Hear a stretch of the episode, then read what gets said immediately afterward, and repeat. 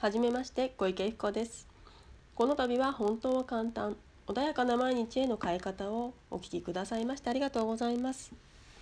このチャンネルではちょっとした気づきや意識の切り替えで毎日が穏やかで自分が集中したいことに集中でき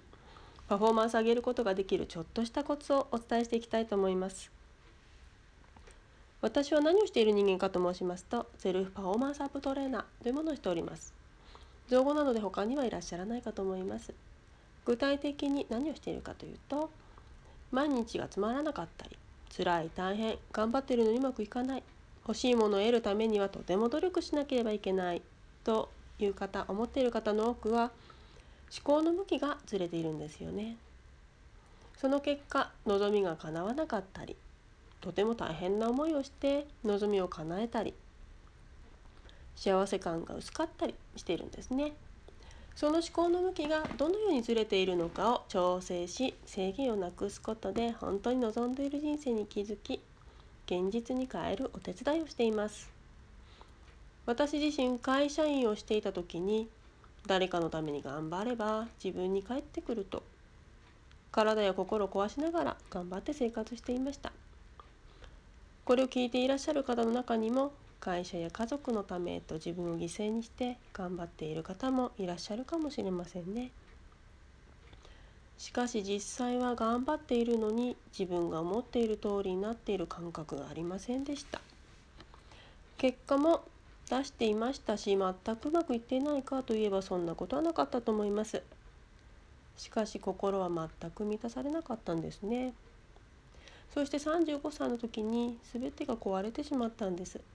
とにかく人間不信になりとても失望しました。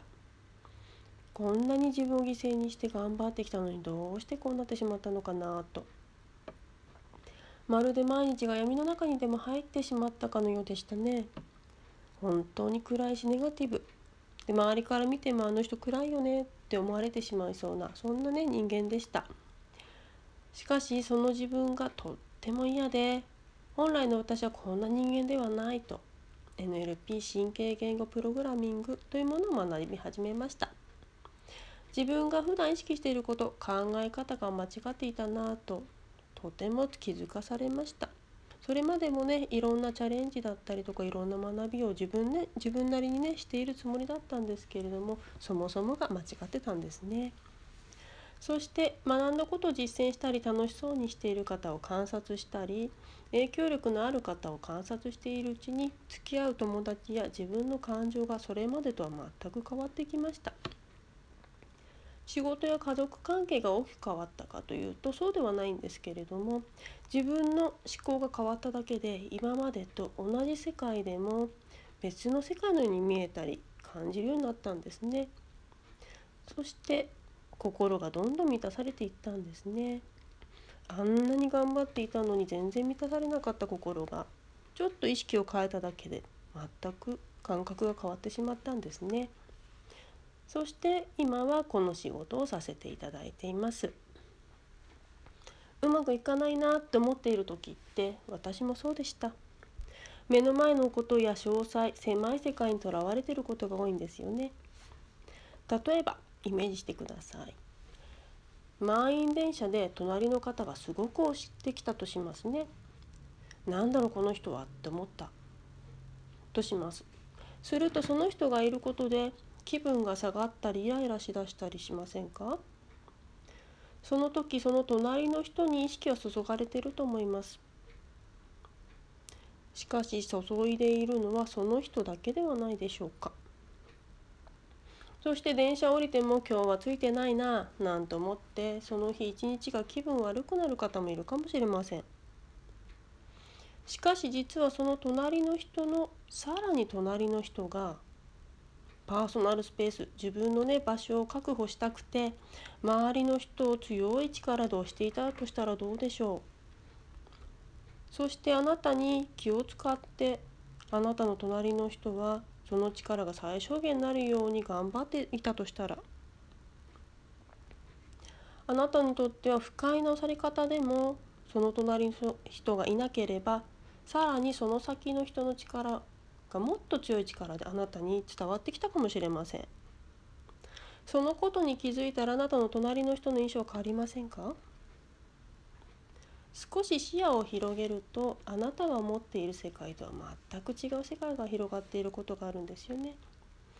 これはですね会社家庭内いろんなところでね同じようなことが起きてると思っています。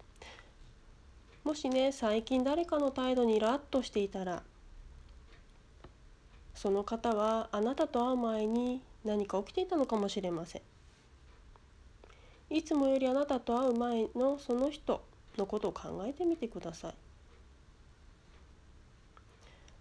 もしかしたら体調がとても悪かったのもかもしれない。家でパートナーと喧嘩をしたのかもしれないその感情を消化できずにあなたに会っていたのかもしれないですよね自分が原因でそんな態度をとって取られてしまったと思いがちな方は少し気分が変わる晴れることがあるかもしれませんね大切なのはあなたの気分を良い状態にすることです時々ねこういう話をすると相手を許さないといけないのかなとか会話にならなければいけないのかなって思ってしまう方がいらっしゃいますけれどもそういうことが目的ではないということを、えー、理解していただきたいなと思います。目的はあなたの感情を良い状態に保ちあなた自身のやりたいことややるべきことに集中できる状態を作ることです。相手の感情をあなたが受け取る必要はないということですね。この人はこうなんだなって相手の方をちょっと俯瞰する客観的に見る